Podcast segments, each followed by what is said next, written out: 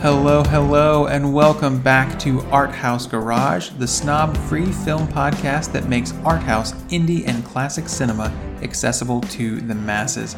I'm your host, Andrew Sweatman, and on this episode, we are wrapping up season three of the podcast, which has been all about classic film essentials. The last six episodes have broken down some of the biggest titles of the classic era, giving all the historical and story context you need, whether you're a beginner or a film expert. This final episode is about a biggie and possibly the greatest film of all time, Citizen Kane. Just before we get to that, I want to go ahead and preview next season of the podcast. Art House Garage is all about classic indie and art house films. We've been doing a series on classic film, but now we are going to turn our attention to our namesake, art house cinema. And we're going to keep a similar focus, a gateway, a way in, a beginner's guide of sorts. We are calling it the Art House Starter Pack. I'm very excited to get into it. We'll be looking at six of the biggest films in the art house world across a variety of time periods and countries. I'm excited to announce right now the titles we will be discussing. First up, from 1953, Tokyo Story from Japanese director Yasujiro Ozu. Next, from 1957, The Seventh Seal from Swedish filmmaker Ingmar Bergman. Fast forwarding then to 1979, the film is Stalker from Russian director Andrei Tarkovsky. After that, we'll be looking at 1985's Vagabond from French auteur Agnes Varda. Then we will look at 1993's Blue from the Three Colors trilogy by Polish director Krzysztof Kieslowski. And finally, from 2011, we'll discuss The Tree of Life from American director Terrence Malick. I'm very excited to watch all of these, and I'm excited to announce the guest who will be joining me for the entirety of season 4, Andrew Camarillo. Andrew is a filmmaker and a photographer who previously joined me on the podcast back in season 1 to discuss the film Synecdoche, New York, which, by the way, is the most popular episode of this podcast ever. I really love Andrew's thoughtful take on movies, and I can't wait for him to join in and discuss these films. I have actually only seen two of these films before, so it's going to be my first time for most of them. I'm very, very excited for that. Back to today, we are looking at Citizen Kane, often called the best movie of all time. What is this movie about? Well, here's what IMDb says. Following the death of publishing tycoon Charles Foster Kane, reporters scramble to uncover the meaning of his final utterance, Rosebud. And that sums it up pretty well, but it leaves out the fact that this film is also tightly tied to American history and it's full of incredible technical innovations too. Not to mention, the story unfolds beautifully in a non-linear fashion. That's probably enough to get you started, so let's get on to the discussion. Quick note we do get into the ending of this film, but we give a spoiler warning before we do so. Now, here is my discussion with Rance Collins about the incomparable Citizen Kane. Give me a.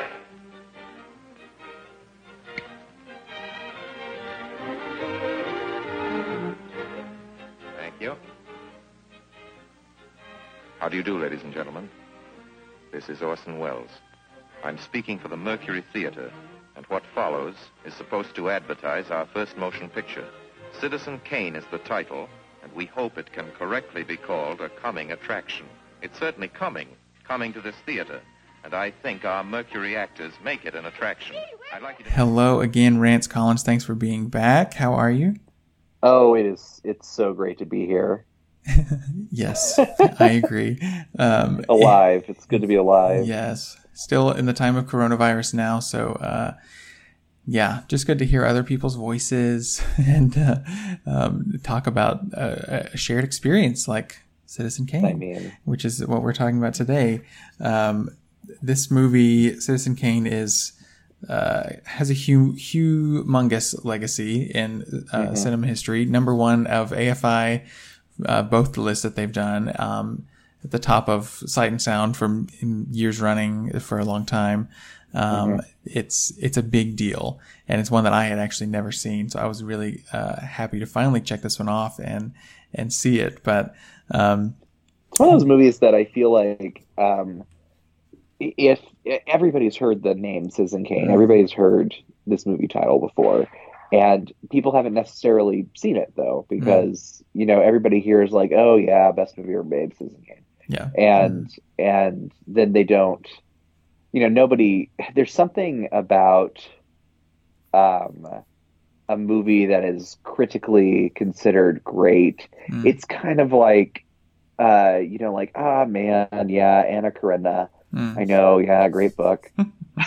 yeah. It's like a little bit of a know. turn off to the average moviegoer, maybe if critics really yeah, love it. they're like, Yeah. oh man, I guess I have to sit down. There's something about something that seems like it's um, high art Mm, that mm, makes it uh, makes it feel like without looking at it, it feels like a slog, mm, mm. you know. yeah, Um, and and so we're tackling that right now because this Yes. is different. This is different, I think, than Casablanca yeah. because you know Casablanca is another movie that maybe has a similar amount of clout around it. Mm, mhm. But Casablanca is a little bit more of a traditional popcorn film yeah, hmm than Citizen Kane is.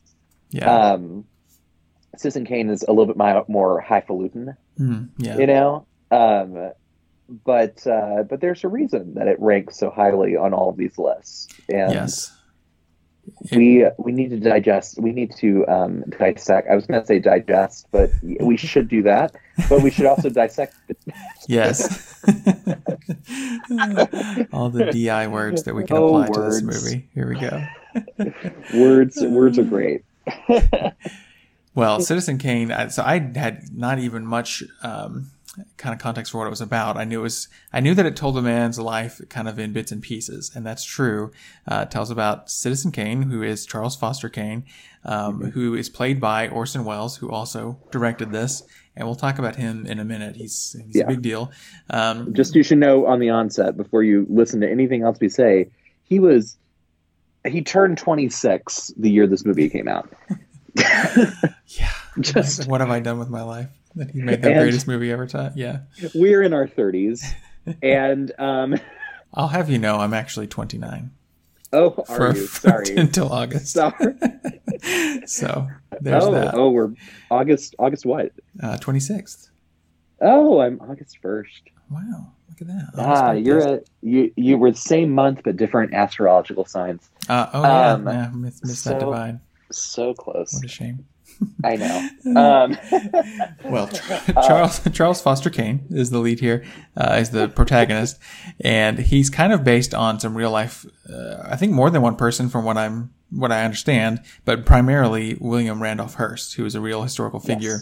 Uh, But Yes. Charles Kane is uh, a newspaper magnate and a businessman and a politician, and um, the movie opens with his death. So we see um, what I was mentioning before, kind of kind of some surprisingly avant-garde, kind of experimental looking shots, and uh, like we see through uh, through some broken glass at one moment, and it's kind of hazy for a second, but we see a, a snow globe uh, fall to the ground and break, and then we hear the word rosebud, and that's kind of all we see, and then it jumps into this newsreel that's pretty lengthy, um, and it kind of tells some of the context of who he was, like it's an obituary, I guess. Um, Yeah. And it says he lives in this palace called Xanadu, and um, he was a newspaperman and a politician and all this stuff, and just kind of scratches the surface. And then um, we that ends, and we're in the newsroom with these guys who have just made this newsreel, and say, you know, it needs a little something else. Why don't we figure out what his last words, Rosebud, that has to have a significant meaning. Let's let's investigate that. Let's drill down. And so then for the rest of the movie, we're following this investigative journalist who is talking to his ex-wives and his um, business partners, and um, we're we're learning little bits and pieces. And one of the most amazing things I think is is just how uh, out of order this is told because it starts at the end, um, but it really jumps all over the place. It's not like it just has a flashback here and there. It's like primarily flashbacks, and they don't all go in order, and yet it feels really cohesive, and you never get lost of uh, where you are in time.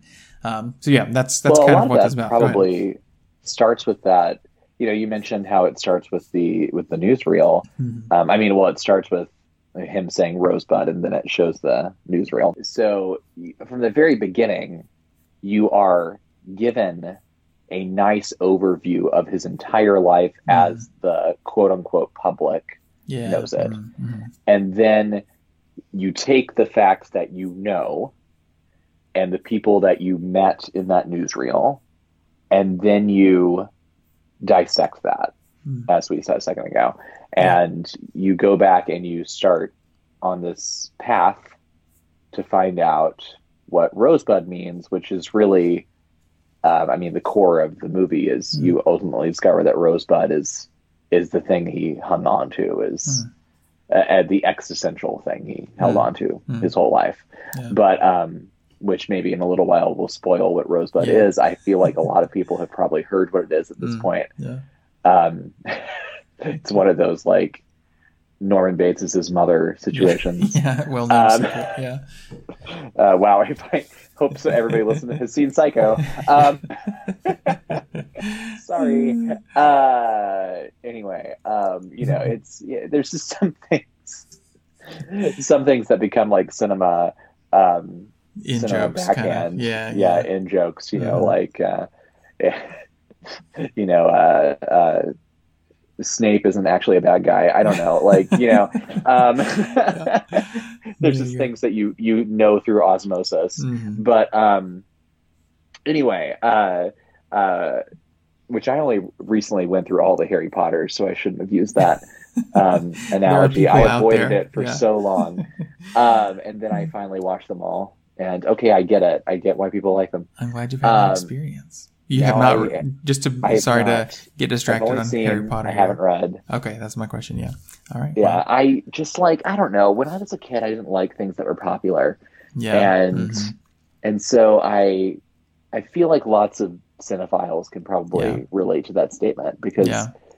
you know we we buck the trends. Yeah. We want to we want to discover the artsy stuff and and That's so funny that you say that because when I was a kid, I wanted to read it desperately because I was at like a pretty conservative Christian school and it was a Oh. little bit like a rebellion. Oh, he's reading that wizard book, and uh, yeah, so that was that was my experience of it. yeah, I forget that Very Harry much Potter so. this huge. I don't think that that exists as much as it used to. I don't know yeah, if uh, that's true. I think that's- I feel like it's it's I mean like lots of people I knew at our very conservative Baptist university yeah, still really liked Harry Potter, so Yeah, I guess yeah, it's not as It- big a thing. it was pretty uncommon, Um, I think. But anyway, yes, I mean, but still. Um, anyway, uh, much like Harry Potter, Charles Foster, Foster Kane has to go on a journey to discover. No, I'm. I don't it's a beautiful transition. Yeah, much like Hogwarts, uh, Xanadu, his Yes. home. It's a huge pass.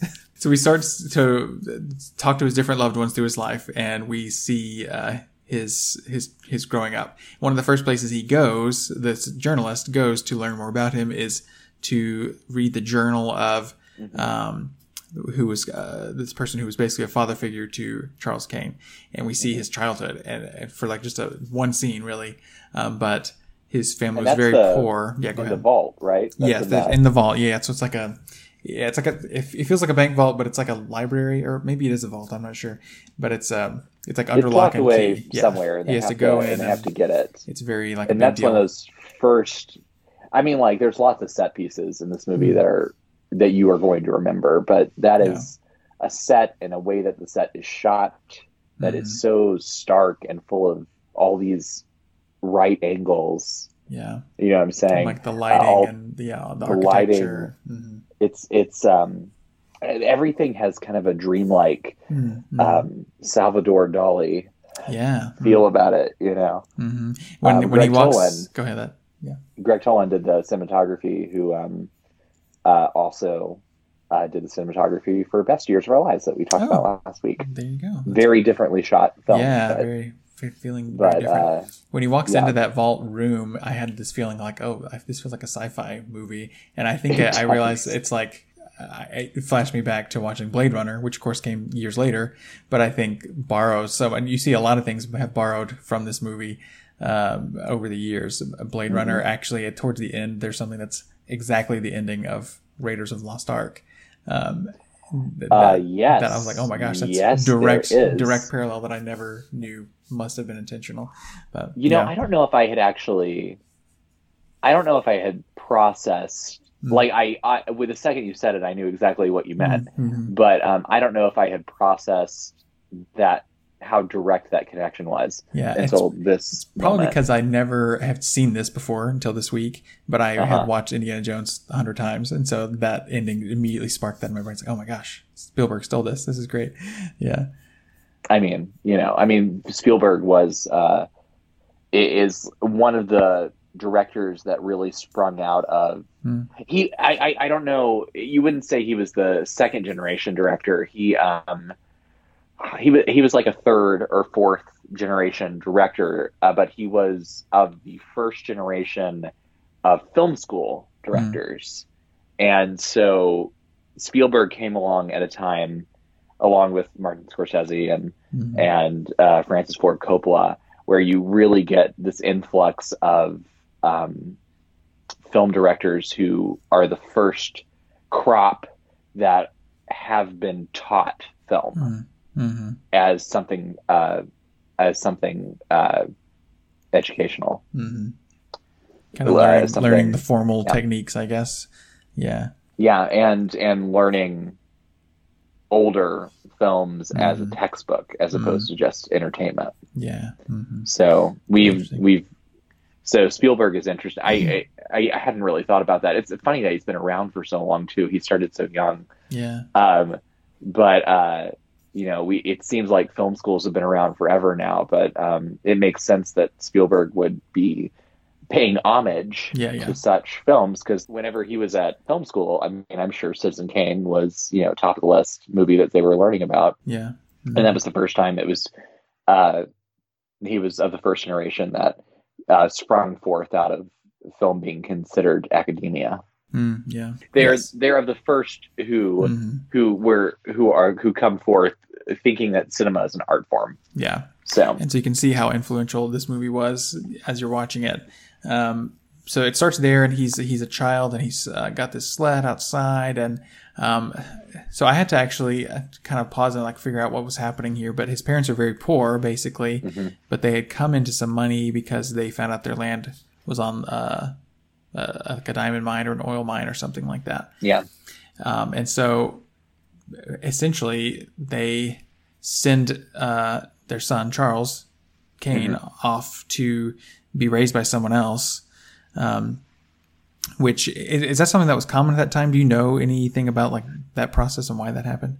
I don't know. People had so many kids back then. They probably Yeah. I think they were just considered like you know something that you they were like currency at the time. Yeah, yeah, You know, seriously. I I, was like, what, what is happening? Is this trafficking? Like, was- what is going on? There was But- no there was no birth control. There was Yeah. no I, I guess it was like a sense of he'll have a better life if he doesn't grow up here in this very rural middle of nowhere. yeah. That's that's how I took it. So he goes off to live with this rich kind of banker kind of guy, um, and that's whose journal. And it should be noted that even though she's only briefly in the film, the person who plays his mother hmm um, is Agnes Moorehead, Mhm. and Agnes Moorehead is it becomes this is her first film appearance, uh, but she becomes one of the most popular character actors of the 40s, 50s, and 60s. Mhm. Uh, gets several Oscar nominations, including one for uh, Orson Welles' second film, The Magnificent Ambersons. Hmm. And um, she becomes best known to audiences, uh, probably much to her chagrin, um, for playing Endora on the Oh, yeah. television sitcom Bewitched. Underwitched, yeah. Yeah, but she is in a whole bunch of movies. Um, I mean, just uh, uh, let me let me rattle off Yeah. a few titles Her, for you. her top one is um, Hush Hush Sweet Charlotte is her number Oh, one she- on IMDb.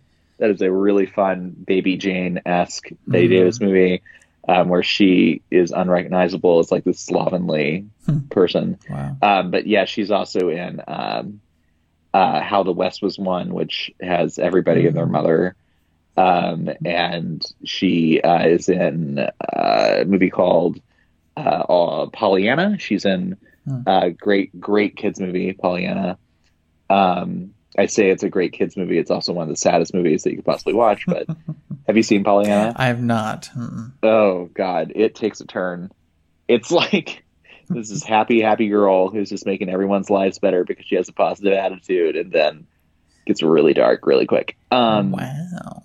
But anyway, she's a great character actress. She made a ton, ton of movies um, throughout the 40s, 50s, and 60s, and um, this is her film debut. And that brings up an interesting point when you said she's also in his second movie. That means yes, Citizen Kane was his first feature, Orson Welles' Yeah. first feature, which is also pretty remarkable. Yeah, and I mean, like, and a lot of the people in this movie, a lot. This is the start of a career for many of the people who were in the film, um, including uh, the guy who plays his best friend in the movie, Joseph Cotten, Mm. who um, the next year makes uh, Shadow of a Doubt, which we had the other lead from that movie in Best Years of Our Lives last week. But Shadow of a Doubt's great Hitchcock film um, that he's in, and he uh, he becomes a very popular leading man in the 40s and 50s. Um, and he has a long career. He's also in The Third Man, um, which uh, Orson Welles is in as well, obviously. Um, and there's a lot of character actors in this movie who end up becoming very popular, but a lot of them were involved in the Mercury Players, which was a troupe of uh, of performers that Orson Welles had assembled, um, who did uh, theatrical productions in New York and did radio plays in the Mercury Mercury Radio Theater. Which the first thing that really made Orson Welles uh, a buzzword Oh A yeah, buzz name War of the Worlds stuff. was was his adaptation of H. G. Wells's War of the Worlds, which was done uh, like a news report and supposedly had lots of people thinking that there were actual aliens. Yeah, it's a radio their- radio drama, right? Yes, there's a radio drama. uh, People supposedly like committed suicide over the Oh, They thought there the were broadcast. actually aliens coming because it was such a realistic like how much of that's press and how much of that is real is another question. But you can listen to that radio broadcast Wow. on the internet if you would like to. um, and uh, and so that's where he really sprang forth. And then he, because he was doing all these impressive things on radios, he got this basically carte blanche um, Hmm. uh, contract with RKO uh, Radio Pictures to do whatever the hell he wanted to do, and uh, that only lasted really for one movie because he uh, Citizen Kane uh, did not become the financial success that it might have had William Randolph Hearst not actually existed. Hmm. Um, because William Randolph Hearst uh, kind of suppressed the film as much as Hmm. possible because it was it is very thinly veiled take Yeah. on his life Yeah, it's pretty damning. and it is pretty damning not totally Mhm. um, without empathy, but you know, does have something to say and would not be a favorable portrait by any means. And so he had Yeah. his mass newspaper syndicate empire um, basically lambast the film Hmm. and uh, threaten people who, um, you know, threatened anything that he had any type of power over Wow. um, who were going to show the movie or um, whatever the case may be, and that really curbed its success, even Hmm. if it did pick up quite a few Oscar nominations Hmm. that year. Um, and really, it is uh, even it, it was the it still got a great, obviously critical reputation uh, from non-Hearst papers, um, but uh, it really is film school and college kids, you know, Yeah. trying to be artsy in the 60s and 70s Yeah. that uh, brought this movie back into light Hmm. uh, in the mainstream. And uh, it, that and, you know, uh, the the reception that it got from dir- uh, students of films overseas, you know, the Jean-Luc Godards and Mhm. and um, and Fran oh my gosh, I can't say his name. Truffaut. Yeah, yeah, Francois. Um, yeah, Francois, thank you. Um, yes, yes. Francois Truffaut. Like that that set of um, that of Fellini, you know, all of them, they're the ones who them combined with film schools are really the reason this movie came back into the Mhm. public consciousness and is now known to be the great film that it is. Yeah. But um, but that's even though he was given all this freedom with this movie to basically do whatever he wanted to do, because it didn't lead to such mammoth success, his next film, Magnificent Ambersons, um, ended up being very cut up by the studio, Hmm, and there, and the director's cut is not known to exist today wow. and uh, then he was then he had another movie he was supposed to make for RKO, and it ran very much. It was like a documentary-ish feature, and it ran very much over budget and had lots of problems. And then he ended up parting ways with RKO, and Hmm. uh, from there, his his directing career goes in a lot of fits and starts, and he takes a lot of um, acting jobs uh, to help pay the bills here and there, uh, not necessarily to because of quality, but he does he does make a couple more movies of significance, including um, the lady from Shanghai Hmm. and um, uh, Touch of Evil. That's real. Yeah. Yeah, but uh, but it's interesting that because because of his uniqueness and his ahead of the time Hmm.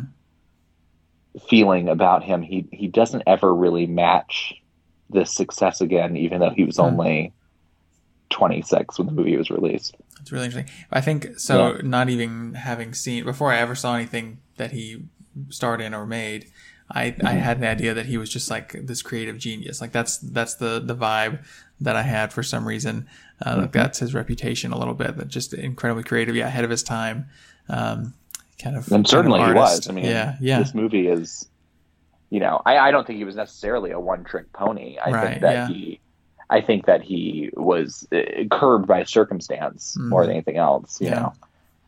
Um, Yeah, that's that's really interesting. So I guess kind of getting back. So you mentioned a little bit of the William Randolph Hearst connection there. So from from the childhood scene, we we basically go on. He uh, doesn't want to take his his new father figure's money, but he does want the newspaper. He really feels strongly about that.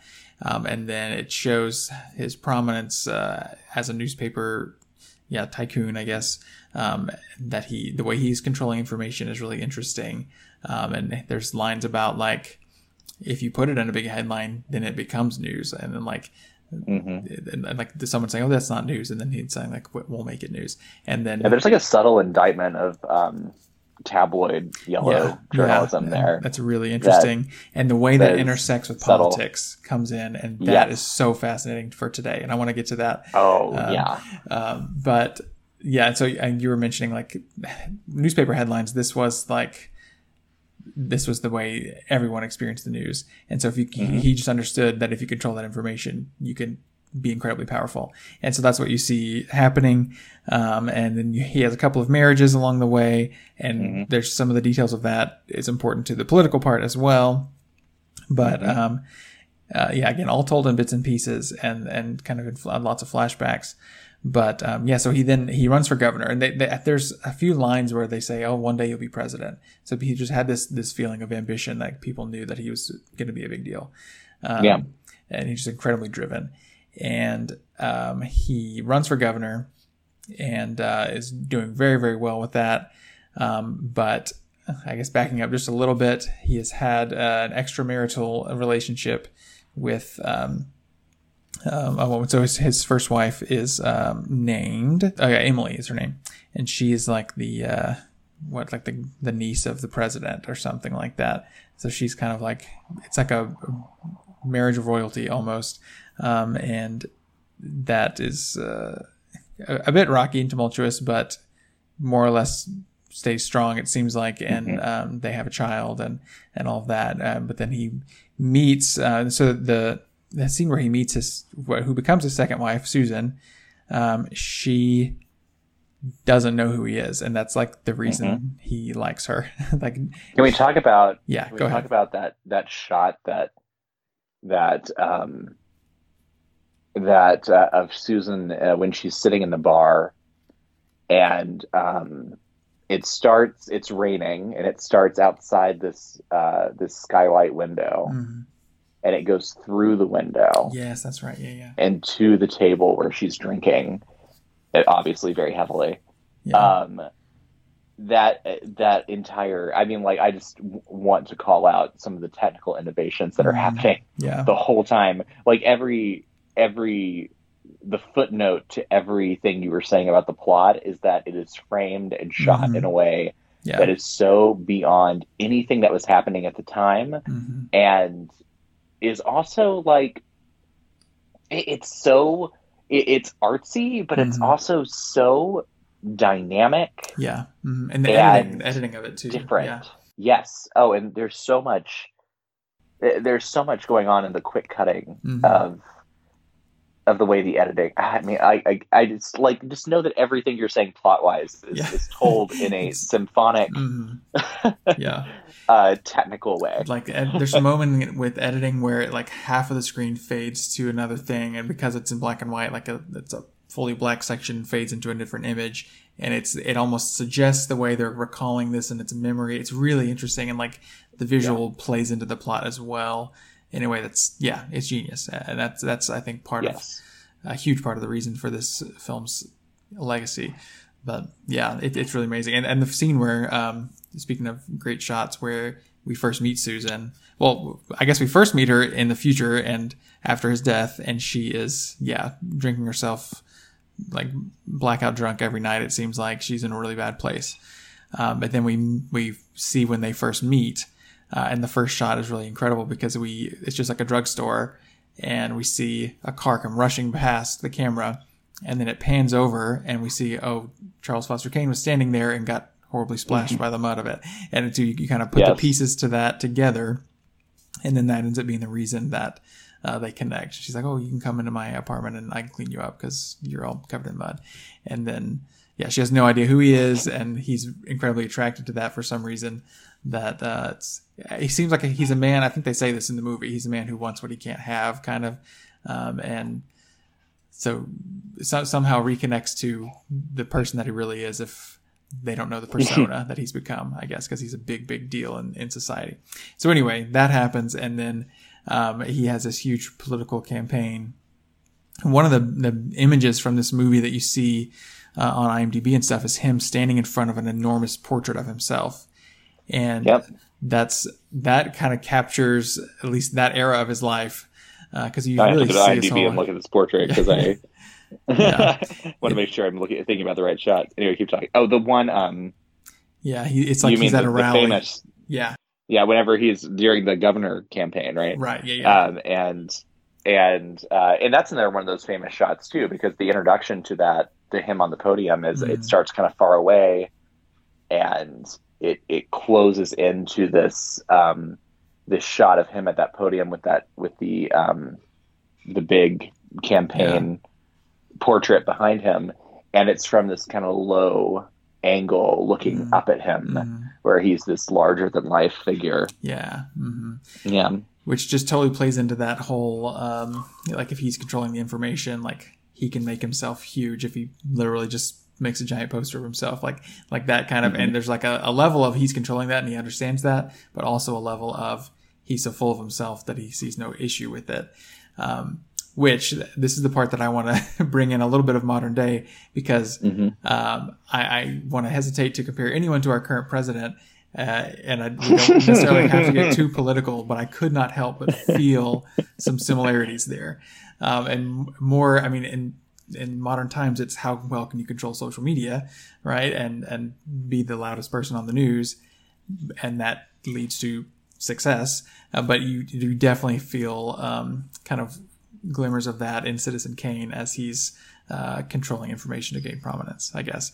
Um, yeah So no totally that's that's exactly what's happening yeah, um it is it's this that allegory that we just never seem to um to grasp or learn from yeah, Mm. in any way shape Yeah. or form where we're continually taught this story about uh small men seeking uh riches and wealth and fame and and you know doing anything at all costs to make that Mhm. happen Mhm. and uh, we we continually just buy into them because they're because they they posture themselves to be Yeah. to be something great Mhm. um, and it's it's interesting. And again, like uh, all of this is based on a real life person, Yeah. um, Mhm. William Randolph Hearst. Who, um, interestingly, if you if you want to know more about that story, there was an HBO film. Yeah. Made about- that. Yeah. Uh, it's called uh, RKO two eighty one, All right. and it has uh, Liev Schreiber uh, as Orson Welles Wow. And um, James Cromwell is William Randolph Hearst, and uh, Melanie Griffith is Marion da- Davies, who was uh, his mistress, who is the composite for Susan. Ah, Okay.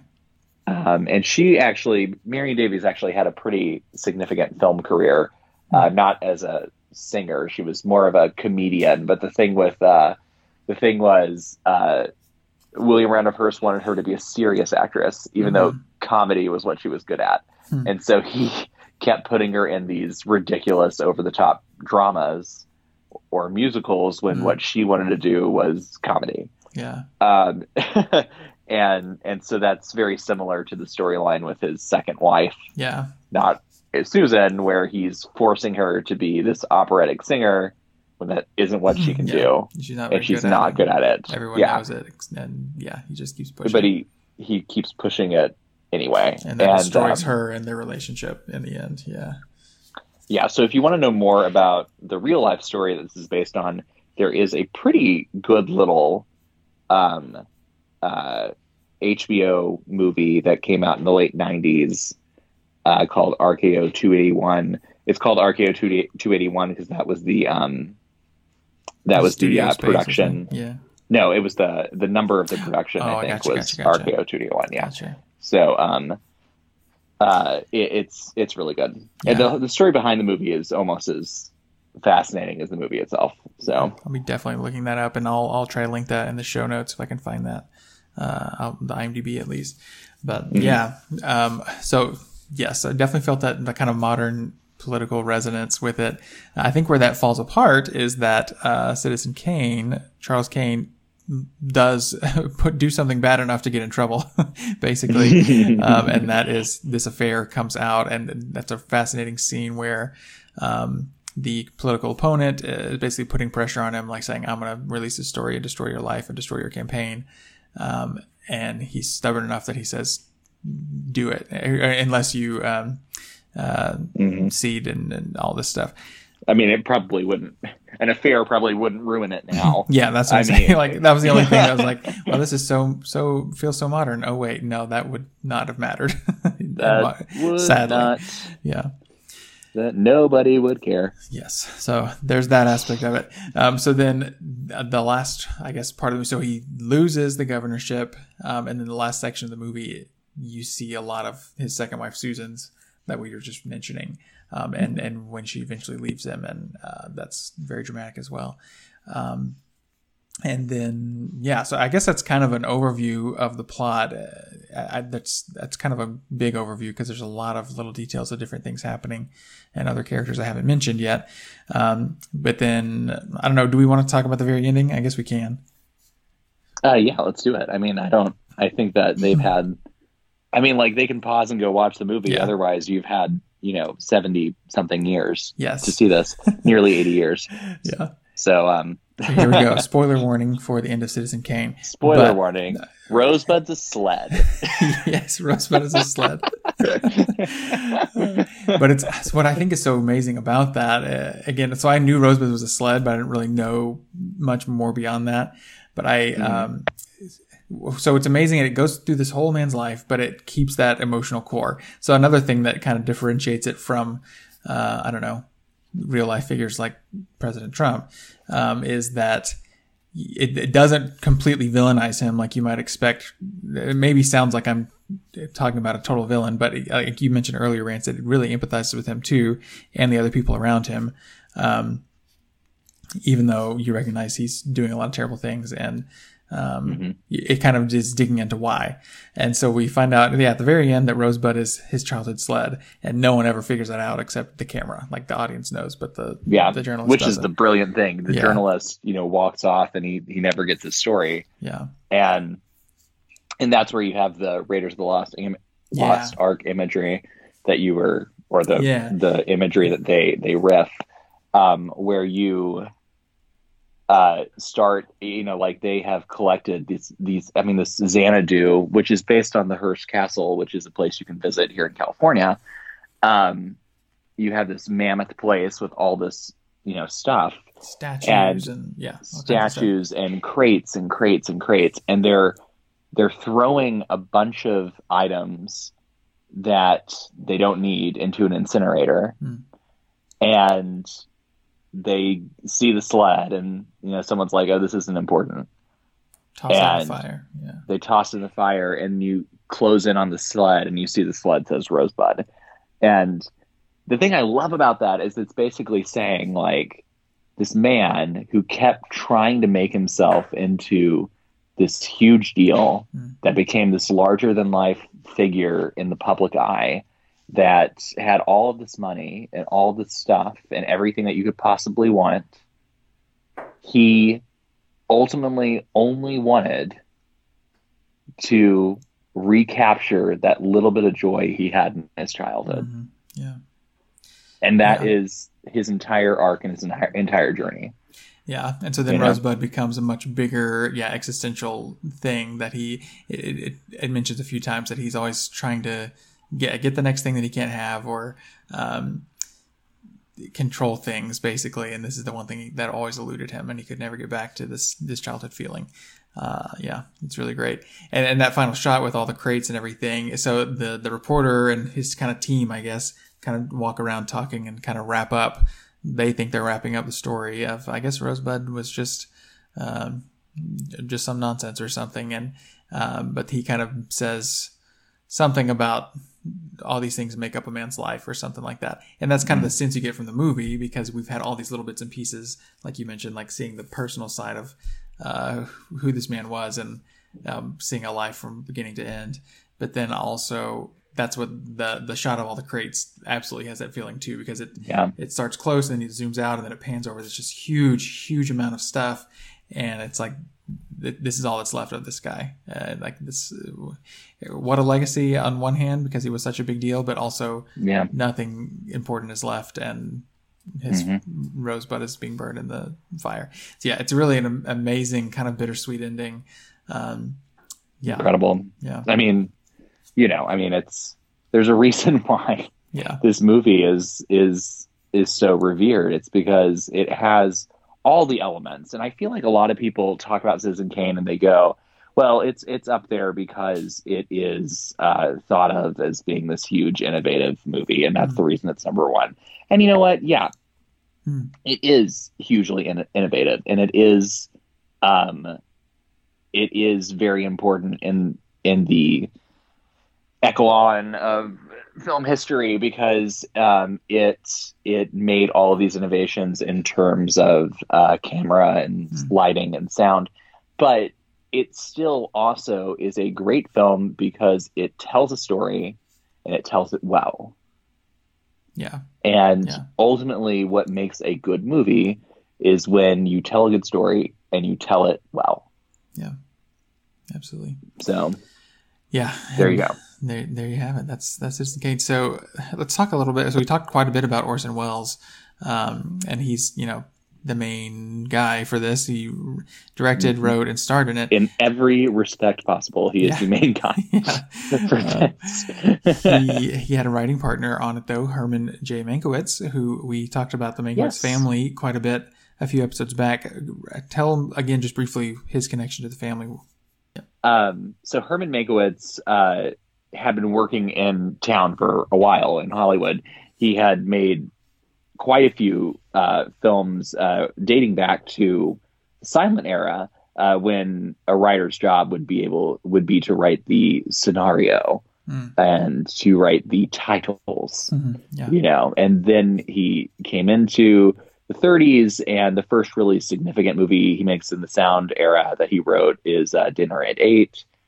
Um, Dinner at Eight was uh, this all-star cast uh, movie that had, you know, uh, a couple Barrymores and Mhm. and Yeah. Jean Harlow and a bunch of other people, and Mm. um, and then he uh, so he's at MGM during this period. At that point in time, you are typically under contract to a single studio, Mm. and even if you're a writer, uh, people think about the actors being under contract, but that's extended to directors and writers as well. And um, so he was he was writing for MGM for a time, and um, through I, I'm not quite sure what factors led to him going over and writing for Citizen Kane. Hmm. Um, but he, um, because at the point Citizen Kane comes into his filmography, he starts writing for quite a few different studios. So he he probably became more of a freelancer as time went on, and got partnered up with Orson Welles um, to do Citizen Kane, and this is now what he's remembered for. Hmm. But the reason why I like talking about Herman Mankiewicz is because he's part of this family Hmm. that has just humongous footprint in cinema history. Because uh, we talked a little bit about this with All About Eve. Mhm. Uh, Joseph Mankiewicz was his brother, and he wrote and directed All About Eve, as well as uh, a movie that he also won Best Director and Screenplay for, called Letter for Three Wives. Um, and then uh, they each had children and grandchildren who ended up being intrinsically connected to the industry. And Joseph Mankiewicz had kids that were um, had a kid who was very intrinsically connected to the political Mm. Uh, side of life. And so the Mankiewicz family is uh, Hollywood royalty. Um, so as much as Orson Welles uh, made hu- a huge imprint on film, uh, the fact that this also includes uh, a Mankiewicz uh, is something is something to be said. And there is a uh, a television series, I believe.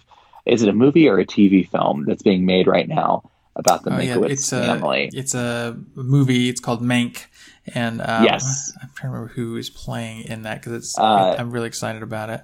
Yes, here it is. It's um yes, it's uh, Gary Oldman is playing Herman Mankiewicz. Yes, that's right. And David Fincher is the director. So Yes, yes, get David excited Fincher- about that. And Tom Burke is going to be Orson Welles. Uh, whoever Tom Burke is, I'm sorry, sir, I do not know you. You're an English actor, actor though, so you know British people, rah rah. Yes, yes. Um, and then Amanda Seyfried is in it as Marion Davies, who we were talking about a second ago. oh, yeah. Um, so Mank is going to center around the writing of Citizen Kane. So whatever little information I know about uh, his actual involvement and whatever, um, yeah. however he was can- able to We can uh, all fact check Rance in a few months when this movie comes yes, out. you can all fact check. You'll forget anything I said that's inaccurate Yeah. um, in uh, in a few months, but it is going to be a Netflix film, Yes. so look for that. Pretty Um, excited for that. look for that. I mean, who knows if it'll have a theatrical run or not? Because Yeah. a, it's Netflix, and b, who knows if we have movie theaters? Yeah, seriously. Um, Charles Dance is in it too. He's um oh yeah, he's in the Lan- he's the Lannister guy. so I know from Game of Thrones he's Tywin Lannister. But That's yeah, he's in a lot of other stuff too. Yeah, and Lily Collins, who is, has been in some stuff. My cousin Lily. Um, Oh, yeah. I not actually. I don't think she's my. She's she's Phil Collins' daughter though. Ah, I got you. so, um, That's funny. I just assume anyone with Collins. I, mean, I just call Must be related cousin. to you. Yeah. You know, even though I have a very popular last name, it's Yeah. Assume I'm related to all of them. Speaking of personal connection and Mankiewicz is, I think we said this in the previous episode where we talked about this, but you have worked really closely with Ben Mankiewicz, who works for TCM. So that's Uh, cool. Yes. Oh, I did. I, I guess I should mention that. Ben Mankiewicz, who um, is the uh, primetime host for Turner Classic Movies uh, and has uh, been the primary host since uh, Robert Osborne died a few years ago and has been on the channel for, I don't know, like 15 or so years now. Uh, he um, is someone who I have got to know quite well because I do assistant work for him. I have escorted him at the Turner Classic Movie Film Festivals for a few years. Escorted means take around. I feel like I should clarify that. Sounds a little Um, shady. No, well, it's funny. I mean, do you care if I tell about that Facebook video you reshared recently? oh really- yeah, I didn't even mean to re reshare. There's a Facebook video, and it's it's if you look at my Facebook, Rance Collins, you can see the video because it's set for the world to see. Um, but uh, it's funny, you know, how sometimes somebody will comment on something that's like three years old, Yeah. and then suddenly everybody's looking at it again. yeah, it came and that's what happened with that video. Yeah. Um, I at the end of every year, which is the thing I will most miss about um, about uh, the festival this year. Yeah. At the end of every festival for the last uh, I don't know four or five years, because I have been the handler basically for Ben. Um, we have shot a uh, a rap video at the wrap party, Hmm. um, and uh, and every time he uh, he doesn't know he's very name. funny. he pretends like my name is he doesn't know my name, and uh, he does. I swear he knows my name, and uh, you keep telling he. Uh, he, and he uh, he he just has we do a we do a shtick together, Yeah. and there are actually three of these videos that you can Yeah, watch I remember on seeing a different one too, so I'll have to go find them all. Yeah. yeah Yeah. it's it's really it's really quite worth it the and he is i gotta tell you as somebody who comes from a, a lineage of writers he i also write uh, on air scripts for him on turner classic movies. Um, and he edits every script uh, for all the intros and outros for his movies. And um, he is very difficult to and the reason why that he has writers is because um, he does so many movies Yeah. uh, intros so many movies every month. He couldn't you know the workload is just too much for one person. But um so there's a few of us who the work's divided up against and then he takes the scripts and he edits them and um he is very particular and very uh uh difficult uh to write for because he has such a high standard Hmm. uh for what he wants those scripts to be that uh you know sometimes uh you write something and your work gets completely gutted Hmm. um but it's because he he holds such a high standard for what he puts out on television even for just a two three minute intro to a movie um and i think that that probably comes from a long line of having perfectionists as as family members That's really fascinating. His, his intros are amazing. That's one of my favorite things about TCM. Um, that's that's so much what uh, I appreciate about TCM, and I realize like the best way to have some context before or after you watch a movie look up the host intro on YouTube because they're out there. Uh, like whatever Sure. it is, like you can it, it for people that love DVD special features, it's like the ultimate way to watch classic movies is is on It is. TCM. So yes, Yeah, and they have lots of. I mean, like the entire reason that I haven't let go of cable is because of TCM, and um, I'm one of very few Yeah. who has Directv. Um, but um, I believe me, just so you all know, you can get really good deals nowadays because they They because nobody has it Yeah. anymore, and they They're desperate. they will lock you into like a two years for fifty bucks or whatever Yeah. uh, deal, which uh, uh, is pretty good for you know hundreds of channels. Yeah. But um, uh, and they'll they'll throw the internet in with it, and it's it's amazing. Um, so um, I have TCM for that purpose, and the thing that I like about just turning it on, and really the entire reason I still have cable is just so I can turn on TCM, and it just like is whatever's on is on. And in between the movies, because it's commercial free, it doesn't. It only has TCM related commercials, and they show uh, trailers and short films and uh, newsreels and um, uh, little behind the scenes specials where they have uh, little highlight interviews they've made with various people over the years that they show in between the movies that add additional context into whatever it is that you um, are watching on the channel and uh, it- it's a it's a fun channel to just have on because it is educational in an Mhm. entertaining way and you never know sometimes i mean not every movie that was made 80 years ago is good believe me but Mhm. um but you always you you happen onto gems all the Mhm. time just Mhm. by just by turning on that channel Yeah. That's great. yeah Yes. I, we are not sponsored by TCM, but you would think it But how much we they- love it. But I, I also they really do love pay me money. yes, so maybe maybe we indirectly are. are one of my employers. so- I turned it on the other day actually, and so my son is five, but he really loves musicals and like anything with singing in it. And I was like, Yeah. I wonder if he would like this. But we turned on Fiddler on the Roof, and he was getting so into it, and I was like, Yes, this is Oh. amazing. It was like, If he were a rich man. yeah, he, that song was on. He's dancing around the barn. What's the name of that actor? He's uh, um, Rev Tevia. name. I'm trying to remember. Tevye, yeah, yeah, that's that's yeah. the character name. He's a Um, one word. No, Teddy is the. But I feel like the actor has like a one word. I think you're right. Am I making that up? You're right. I think Um, it is um, almost there. Fiddler. Oh, Topol. Topol, yeah, Topol.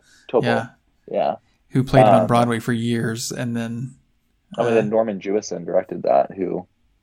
And Norman Jewison's the guy who did In the Heat of the Night and uh, oh yeah, Moonstruck and um, Jesus Christ Superstar and lots of. Uh, but In the Heat of the Night uh, is what I was thinking of. So.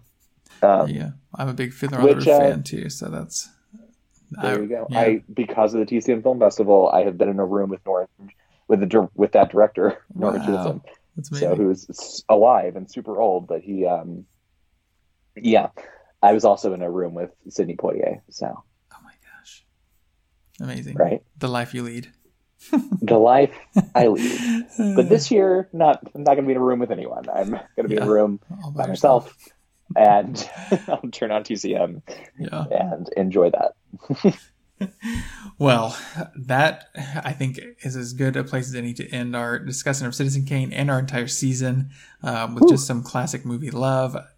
Classic movies, as we mentioned, I think are the best way to experience history, um, the best way to experience culture of days gone by, um, and and just to feel, I don't know, you sort of feel a kinship with older generations. I, I find that like, you know, you were young and experienced things that I experienced, you know, at some point, and you still have experiences, and those shouldn't be discounted. I, I think that's I've garnered a lot of that over the years just from watching old movies. So anyway, Yeah, we are moving on to a little bit of a different focus in the next season, but um, let's take a moment and just remember classic movies are amazing, uh, and and keep watching them. Don't be afraid of something just because it's in black and white. yeah, that's uh, that's my message to all. I'm glad that we did all black and white for this series. Yeah, yeah, yeah. yeah. There you go. Well, thanks again, Rance. We could not have done this without you, and uh, I so so appreciate you being a part of this. I had a great time. Uh, movie, everybody. Enjoy all the movies. Yes, yes, yes. and that's a wrap for season three. I absolutely could not have done this without the wonderful Rance Collins, down to the film selections and the discussion choices, and not to mention hours of his time to record all of this. Thank you, thank you, Rance, and you are always welcome back. If I have it my way, this will not be Rance's last appearance on Art House Garage. Looking ahead now to season four, that we're calling again the Art House Starter Pack. Just like season three was a gateway into classic cinema, this will be a gateway into art films. The very next episode, we will discuss Tokyo Story, directed by Yasujiro Ozu. I have never seen Tokyo Story. I've actually never seen a film by Ozu, though I hear his name all the time in film discussions. By all accounts, this movie is a big deal, and I'm very excited to experience it. This movie is currently streaming on the Criterion channel as well as on Canopy, which a lot of libraries offer for free. You can also rent or purchase it on most digital platforms. Here's what the Criterion channel says in the description for Tokyo Story A profoundly stirring evocation of elemental humanity and universal heartbreak. Tokyo Story is the crowning achievement of the unparalleled Yasujiro Ozu. The film, which follows an aging couple's journey to visit their grown children in bustling post war Tokyo, surveys the rich and complex world of family life with the director's customary delicacy and incisive perspective on social mores. Featuring lovely performances from Ozu regulars Chishu Ryu and Setsuko Hara, Tokyo Story plumbs and deepens the director's recurring theme of generational conflict, creating what is, without a question, one of cinema's mightiest masterpieces. So, yes, I'm excited to watch this. I can't wait to dig into it next time, so make sure to give it a watch and join us. Till then, Follow at Arthouse Garage on Instagram, Letterboxd, Facebook, and Twitter, and find all of our written and video content at arthousegarage.com. Subscribe to the monthly newsletter for movie news and streaming recommendations at arthousegarage.com slash subscribe. And if you want to support the show, leave a rating or review on your podcast app or buy a shirt at arthousegarage.com slash shop. We actually just added a new shirt design, so check that out. And that will do it for this episode. Thank you so much for listening, and until next time, keep it snob free.